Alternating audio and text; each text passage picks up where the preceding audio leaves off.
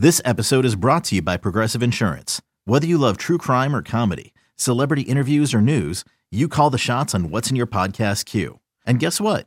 Now you can call them on your auto insurance too with the Name Your Price tool from Progressive. It works just the way it sounds. You tell Progressive how much you want to pay for car insurance, and they'll show you coverage options that fit your budget. Get your quote today at progressive.com to join the over 28 million drivers who trust Progressive. Progressive Casualty Insurance Company and Affiliates. Price and coverage match limited by state law.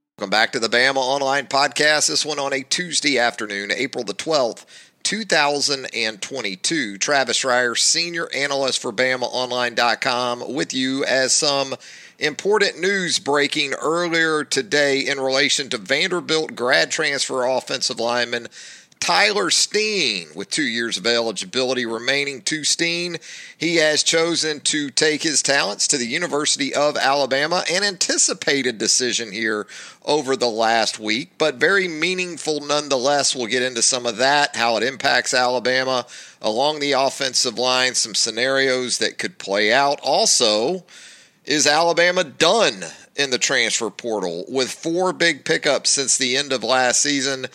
Is the end full for Nick Saban when it comes to the transfer portal and that option? We'll talk about some of that as well later in this abbreviated edition of the Bama Online Podcast. But talking specifically about Tyler Steen, this is a six foot five, 315 pound offensive tackle who also considered LSU, Virginia, Kentucky, NC State.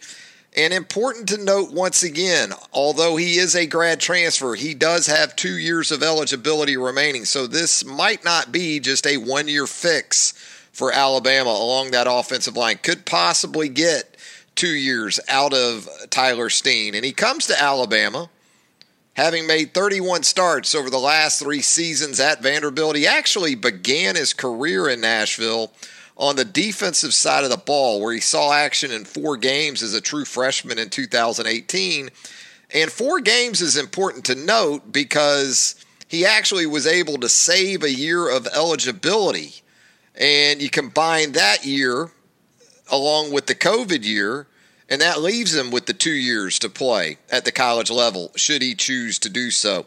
From 2019 over the next three seasons with Vanderbilt, it was all spent on offense for Tyler Steen. He started 12 games at right tackle in 2019, started nine games at left tackle in 2020, and 10 more at left tackle in 2021. This is a player who hails originally from Miami, where he played his high school football just up the road there in Fort Lauderdale at one of the elite prep programs in all of high school football, St. Thomas Aquinas.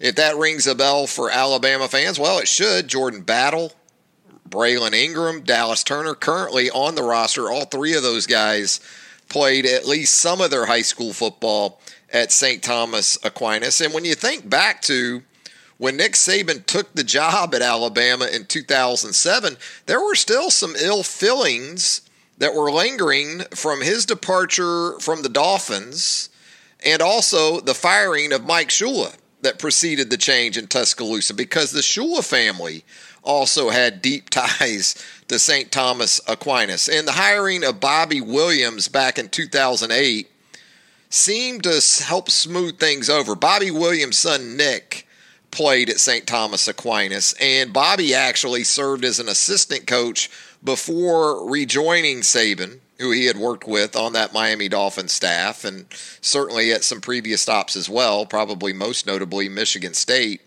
But Bobby Williams coming to Tuscaloosa kind of bridged that gap, and Bobby Williams really had a lot to do with Alabama's initial success down in South Florida on the recruiting trail under Nick Saban. Now, back to Steen, it's pretty apparent that the decision to bring him in centers on vacancies at both the left and right tackle positions where Alabama must replace Evan Neal on the left side and Chris Owens for the most part from a year ago. Now, Damieon George made a couple starts at right tackle last season. Uh, played a good bit at right tackle last season, but seems to be working more at guard this spring. You've had Kendall Randolph, the program veteran, working extensively at left tackle. J.C. Latham going into his second year in the program, working at right tackle this spring. Alabama also brought back Amari Kight at the tackle position, continuing to develop Tommy Brockermeyer also at that spot. Javion Cohen, every game starter pretty much at left guard last season, has tackle experience also.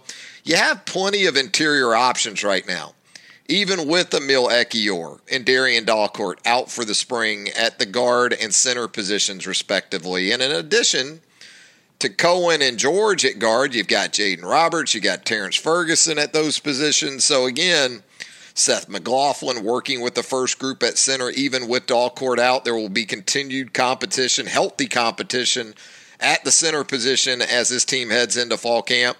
So it's easy to envision Alabama being very solid from guard to guard, with the expectation that it will actually be a good bit better from guard to guard than it was a year ago because of the experience that Javion Cohen has accumulated with Seth McLaughlin making some important starts at the end of the 2021 season to go along with all the snaps that Darrian Dalcourt provided Alabama with at center a year ago. And then Ekiyor going into his third year anticipated – as a starter at the guard position. But there's no doubt there's going to be a drop off at left tackle, regardless of who wins the job. And that's even with Steen coming in. That said, if you can upgrade at right tackle and Steen proves to be of at least Alabama caliber, we're not saying he has to be uh, a top 10 pick in the 2023 NFL draft, just of Alabama caliber if he can give you at left tackle what, say, Barrett Jones gave you back in 2011. Remember when Barrett was needed at left tackle that season? and was was of Alabama caliber. Uh, look, he still was considered an All American in some corners that season, but that's the type of left tackle scenario I could see with Tyler Steen stepping in there. And if you get that from Steen and you upgrade at right tackle, there is a scenario where this unit as a whole takes a step forward in 2022. Now, assuming Steen takes over at left tackle, competition for that one spot remaining ratchets up between, say, Latham, maybe Randolph. It also gives you flexibility once again with Randolph, who could certainly help the tight end position, where in his absence, depth could be a bit of an issue. Robbie Ouzts is emerging. That's good to see to go along with Cameron Latu.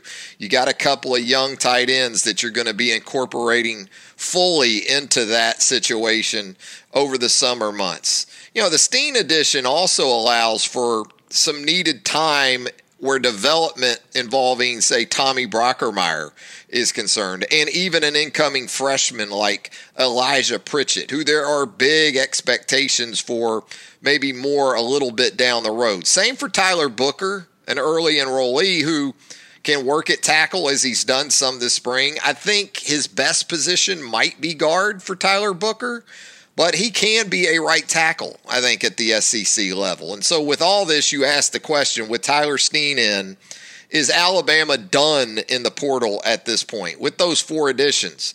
Jahmyr Gibbs at the running back position, Jermaine Burton at wide receiver coming in from Georgia, Elijah Elias Ricks coming in from LSU. Uh, it would seem as if perhaps Alabama is, but I've said since early in the spring that wide receiver is a position I would continue to monitor, even with Burton coming in because when you viewed the situation at about the exact same time a year ago and you knew you had John Metchie and you knew that John Metchie was of number one caliber as a wide receiver, you still felt the need to go out and get another dynamic option. Now, look, we say all of this knowing that Ja'Corey Brooks is out for the spring, is expected back.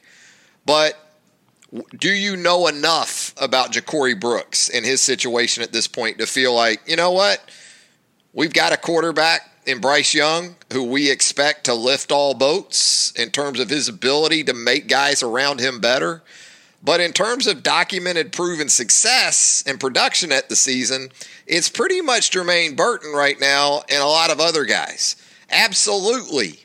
You think that JoJo Earle in year two will take a step forward. You think that Aaron Anderson, as a newcomer, is going to have that ability to impact the offense and perhaps even the return game very early on. Uh, but if you consider JoJo Earle and Aaron Anderson as dynamic types, are they also the kind, though, that can take the top off the defense, like a Jameson Williams did coming in from Ohio State a year ago? And I think those are the things that are going to be taken into consideration moving forward and understanding that the transfer portal is ever changing, ever evolving, and needs and opportunities present themselves. Sometimes it seems like, anyway, probably not really, but they seem to come out of thin air. So, something to keep an eye on with Alabama. Alabama now in the top 10 programs where transfer portal additions are concerned, according to the 24 7 sports.com rankings. Pretty good when you consider Alabama not as prolific as far as plucking options from the transfer portal. More of a cherry picking approach for Nick Saban, a luxury that he continues to have. And based on, again, the feedback from spring practice, has done very well with Burton, with Gibbs coming in from Georgia Tech at the running back position. Ricks adding to that corner mix in the secondary in general from LSU. And now it is Tyler Steen making the way down from Nashville to jump into that offensive tackle mix for the Alabama Crimson Tide. We're going to continue to have coverage on this situation and all things Alabama football. You've got A Day 2022 coming up on Saturday. We'll have a little bit more of a preview in general of A Day coming up here on the Bama Online podcast. A little bit later in the week, we'll also look at it from a recruiting perspective as well. Until then, keep it locked to BamaOnline.com. Charlie Potter going to do a great job for you from the team perspective, as you know, along with Kirk McNair, Hank South, Tim Watts. We're there for you 24 7. It's right there in the link, it's right there in the. Uh, the old URL. And if you haven't already, how about a subscription to the Bama Online podcast? Easy as a click or two. And if you'd leave us a rating and a review, we would greatly appreciate that as well. Once again, Tyler Steen to Alabama and you right here with us on the Bama Online Podcast. Until next time, so long, everybody.